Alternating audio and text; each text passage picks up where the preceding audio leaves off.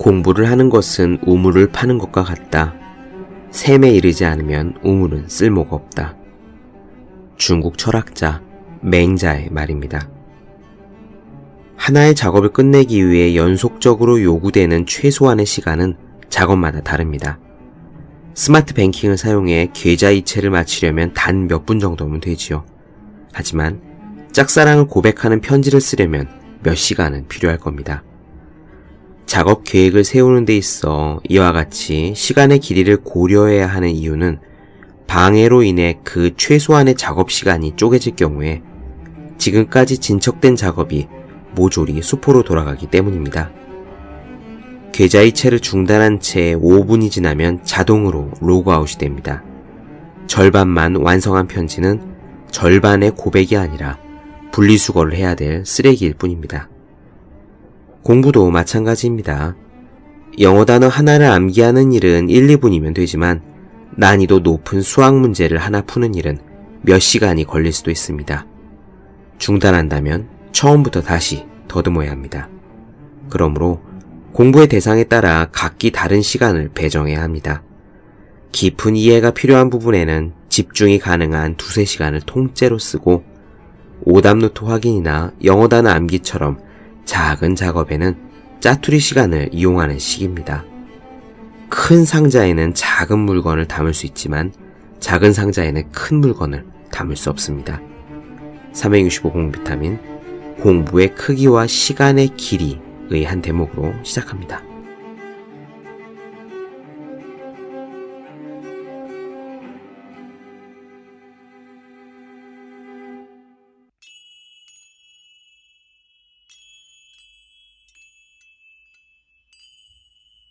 네, 안녕하세요. 본격 공부 자극 팟캐스트 서울대는 어떻게 공부하는가 한재우입니다. 우리는 지금 로이 바우마이스터 존 티어니의 의지력의 재발견 살펴보고 있습니다. 지난 시간에는 의지력의 고갈, 즉 자아 고갈이라는 개념에 대해 말씀드렸습니다. 바우마이스터는 사람이 가진 의지력의 총량이 있다고 생각했고 인내력을 발휘할수록 즉 참으면서 무언가를 할수록 그 의지력이 줄어서 없어진다고 생각을 했어요.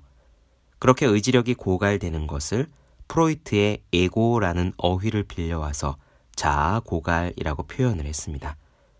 그런데 이 자아 고갈이 도대체 무엇이 고갈되는 걸까요? 무언가 줄기는 줄을 텐데 그 실체가 무엇인지를 바우마이스터는 연구를 했습니다. 그리고 꽤 설득력 있는 답을 찾아냈어요. 다름 아닌 포도당입니다. 성인분들은 당이 떨어진다는 느낌이 어떤 건지 아시는 분들 많이 계실 겁니다. 저도 어릴 적에는 정말 몰랐어요. 20대 때에도 잘 몰랐던 것 같아요. 그러다가 어느 순간, 아, 당 떨어져 하는 말이 어떤 느낌인지 감이 왔습니다. 무기력하고 머리가 안 돌아가고, 뭐랄까요. 세상이 다 미워지는 기분이랄까요. 그러다가 밥을 먹거나 빵을 씹으면 다시 정상으로 돌아오곤 했지요. 이런 기분이 뭔지 아직 모르신다면 다행입니다. 여러분들께서 건강하다는 뜻이니까요. 아무튼 바우마이스터는 이 포도당과 의지력이 밀접한 연관이 있다는 사실을 밝혀냈습니다. 요컨대 우리가 당이 떨어지면 의지력이 줄어드는 겁니다. 참지 못하고 화를 내거나 공부를 하지 못하는 거죠. 반대로 우리가 억지로 무언가를 할 때도 이 당을 사용하기 때문에 의지력이 줄어듭니다. 금연을 하거나 기말고사 시험 기간에 단 것을 많이 먹게 돼서 체중이 는다는 얘기 흔히 들어보셨을 거예요. 의지력을 발휘하려면 무사히 의지력을 계속 발휘하려면 우리 몸이 단 것을 필요로 하기 때문입니다. 다이어트가 힘든 이유가 여기에 있지요.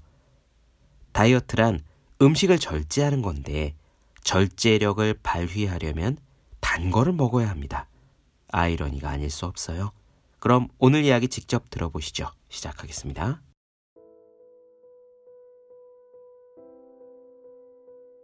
만약 의지력이 단순한 은유가 아니라 그 이상의 힘으로 작용을 한다면 그것은 어디에서 오는 걸까? 그 대답은 사순절 전날 밤 열리는 마르디 그라를 비롯한 축제에서 영감을 얻어서 수행한 어떤 실험에서 확인할 수 있다. 마르디 그라는 기름진 화요일, Fat Tuesday라는 뜻으로 제의 수요일 전날을 말한다. 단식과 자기 희생의 계절을 맞이하기 전에 부끄러움 없이 자기 욕망에 탐닉하는 날이다. 어떤 곳에서는 팬케이크의 날이라고도 하는데 교회에서 두툼한 케이크로 만든 아침을 마음껏 먹는 것으로 하루를 시작한다. 이 날을 기념해서 빵집에서는 특별한 빵과 케이크를 구워낸다. 문화마다 이름은 좀 다르지만 보통 어마어마한 양의 설탕과 계란, 밀가루와 버터, 그리고 돼지 기름을 넣은 것이 대부분이다. 하지만 이런 폭식은 단지 시작일 뿐이다. 베네치아와 뉴올리언스 그리고 리우데자네이루까지 흥에 겨운 사람들은 더 큰 재미를 찾아 나선다. 이날만은 자기 절제를 하지 않는 것을 미덕으로 여긴다. 멕시코에서는 이날 결혼한 남자들에게 공식적으로 하루의 자유를 허락하는데 그래서 억압받는 남편의 날이라고도 일컫는다. 사순절 전날은 엄격한 앵글로세슨 교도조차 관대한 분위기에 젖는다. 신학적인 관점에서는 이 모든 게 상당히 혼란스럽다. 왜 목회자들은 이런 악덕들을 죄를 사한다는 명분으로 오히려 부추기는가? 앞으로 지을 죄를 미리 사해준다니 그게 무슨 뜻인가? 하지만 심리학자들이 보기에는 논리적이다. 사순절을 시작하기 전에 긴장을 풀어줌으로써 자기 부정의 시간을 위한 의지력을 충전할 수 있는 거다. 무슨 이야기냐? 핵심은 포도당이다. 포도당은 단 음식뿐만 아니라 온갖 음식에 각기 다른 형태로 들어있다가 몸속에서 포도당으로 전이 된다. 소화 과정을 거쳐 만들어진 포도당은 혈관을 통해 온몸으로 퍼진다. 근육은 당연히 엄청난 양의 포도당을 사용하며 심장이나 간도 마찬가지다. 포도당은 뇌 속에 직접 유입되지는 않지만 뇌가 신호를 보내는데 필요한 신경 전달 물질로 전환된다. 신경 전달 물질이 없으면 우리는 생각을 할 수 없다. 포도당과 자기 절제의 연관성은 저혈당증 환자에 대한 연구에서 다시 등장했다. 연구자들은 저혈당 환자들이 평균적인 사람에 비해 집중과 부정적 감정 조절에 더 큰 어려움을 겪는다는 사실을 발견했다. 이들은 전체적으로 불안과 불행을 더 많이 느끼는 경향이 있다. 혈당과 범죄 행동 사이에 관련이 있음을 보여주는 과학적 자료도 분명히 있다. 어떤 연구에서는 최근 수감된 청소년 범죄자의 90%가 평균치보다 혈당이 낮다는 게 밝혀졌다. 또 다른 연구에서는 저혈당인 사람이 교통 위반이나 신성모도, 재산 파괴, 노출증, 횡령, 방화, 배우자 학대 같은 광범위한 위법 행위로 재판받을 확률이 한층 높은 것으로 나타났다. 또 다른 연구는 핀란드에서 이루어졌다. 석방되기 직전 죄수들의 포도당 부하율을 측정하기 위해 감옥을 찾아간 과학자들은 어떤 죄수가 새로운 범죄를 저지르는지 추적을 하기로 했다. 물론 죄수가 또다시 범죄를 저지르는 데는 여러 가지 요인이 있을 것이다. 그럼에도 불구하고 연구자들은 포도당을 통해서 어떤 사람이 다시금 폭력적인 범죄를 저지를지 80% 이상 정확하게 예측할 수 있었다. 범죄를 저지른 사람은 신체가 음식물을 에너지로 변환시키지 못하기 때문에 자기 절제력이 떨어졌다. 우리 몸은 자기 절제를 하는 동안 포도당이 필요하므로 달콤한 먹을거리를 갈망한다. 이것은 단 음식을 피하기 위해 자기 절제력을 활용해 온 사람들에게는 실망스러운 소식이다. 일상 삭제. 일상생활에서 자기 절제가 많이 필요한 사람일수록 단 것에 대한 갈망은 더욱 커진다. 그렇다고 모든 음식에 대한 갈망이 같이 커지는 건 아니다. 유독 단 것에 대한 욕구만 커진다는 얘기다. 연구실에서 자기 절제 과제를 많이 수행한 학생은 다른 종류의 과자보다 단 과자를 더 많이 먹었다. 자기 절제를 해야 한다는 생각만으로도 단 것이 끌리는 경우도 있었다. 우리는 자기의 감정을 조절해야 한다. 자신의 감정을 조절하지 못하는 한 문제를 해결할 수는 없고 그것의 시작은 포도당을 조절하는 것이다. 지금까지는 포도당이 결핍될 때 발생하는 문제점들을 살펴보았으니까 이제 멋진 식사나 충분한 수면과 같은 기분 좋은 주제로 이야기를 옮겨가 보자. 먼저 포도당을 활성화하기 위한 교훈과 전략들을 한번 살펴보겠다. 첫 번째, 배고픈 야수에게 먹이를 주어야 한다. 우리가 말하는 야수란 당신 속의 잠재적인 악마 혹은 당신과 많은 시간을 보내는 사람을 말한다. 포도당의 결핍은 가장 침착한 배우자마저 괴물로 바꿔버릴 수 있다. 아침 식사를 든든히 하라는 오래된 충고는 정말 효과적이고 특히 육체적, 정신적으로 스트레스가 많은 날에는 더욱 중요하다.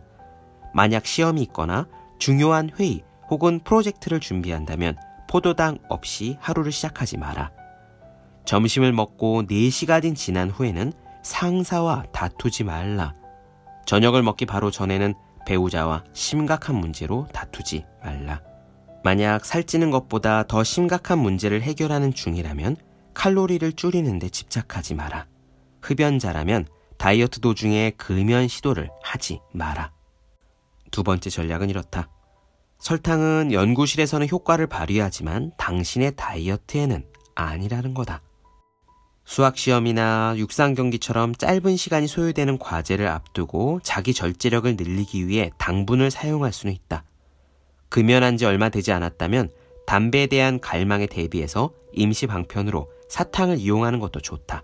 하지만 당분으로 인한 일시적인 에너지 상승은 고갈 느낌이 더욱 강해지는 하강기를 동반한다. 금방 에너지가 떨어진다는 뜻이다. 따라서 장기적으로는 당분을 자주 먹는 게 좋은 전략이라고 할 수 없다. 세 번째, 천천히 흡수되는 음식을 섭취하라. 몸은 모든 종류의 음식을 포도당으로 전환하지만 그 속도는 각기 다르다. 빨리 전환되는 음식은 보통 혈당 지수가 높다고 알려져 있다. 탄수화물 녹말이 많이 함유된 빵이나 감자, 하얀 쌀, 그리고 스낵바나 패스트푸드 음식점에서 흔히 살 수 있는 것들이 포함된다. 이런 음식을 먹으면 신체가 일시적인 상승과 급격한 하강을 겪게 돼서 포도당과 자기 절제력의 주기가 짧아진다. 그러므로 지속적인 자기 절제를 위해서는 저혈당 지수의 음식을 섭취하는 것이 좋다. 대부분의 채소나 견과류, 사과, 블루베리, 배 같은 과일이나 생선, 고기, 올리브 오일 같은 음식들이 여기에 해당한다. 네 번째, 아플 때는 면역 체계를 위해 포도당을 아껴둬라.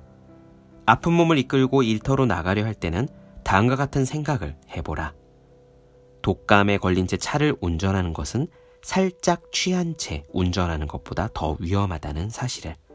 당신의 면역 체계가 감기와 싸우느라 포도당을 너무 많이 소진한 결과 뇌에도 포도당이 고갈되었기 때문이다. 다섯 번째, 피로할 때는 잠을 자라. 너무나 당연한 말 같지만 필요한 수면 시간에 푹 자야 하는 것은 짜증을 내는 아이들 뿐만이 아니다. 어른도 때때로는 수면 부족으로 자기 절제력을 잃어버린다. 최근의 연구에서 수면을 충분히 취하지 못한 직장인은 비도덕적인 행동을 할 가능성이 높은 것으로 밝혀졌다. 그들은 다른 사람이 자기 일을 대신 해주는 걸 별로 미안해하지 않았던 것이다. 당신의 의지력을 최대한 사용하고 싶다면 우선 충분한 수면 시간을 확보하라. 그러면 훨씬 더 나은 내일을 맞이할 수 있고 그로 인해 다음 날에도 푹 잘 수 있을 것이니까.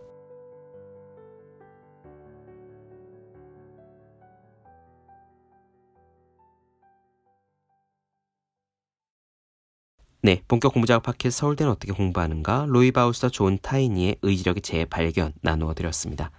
더 많은 이야기가 궁금하신 분들 질문사항 있으신 분들은 제 유튜브 채널 서울대는 어떻게 공부하는가 네이버 블로거생의 즐거운 편지 다음 카카오 브런치 한재우의 브런치 인스타그램에 해시태그 서울대는 어떻게 공부하는가 검색해 주시면 좋겠습니다. 또 학생, 수험생, 직장인, 취준생 등 공부하시는 모든 분들을 위해서 어떻게 공부하는 게 효율적인지 설명한 혼자 하는 공부의 정석 그리고 책상에 올려두기만 해도 공부하고 싶어지는 365 홍콩 캘린더 아직 읽지 않으셨다면 꼭 한번 읽어보셨으면 좋겠습니다. 분명 도움이 되실 거예요. 그럼 오늘은 여기까지 하겠습니다. 전 다음 시간에 뵐게요. 여러분 모두 열심히 공부하십시오. 저도 열심히 하겠습니다.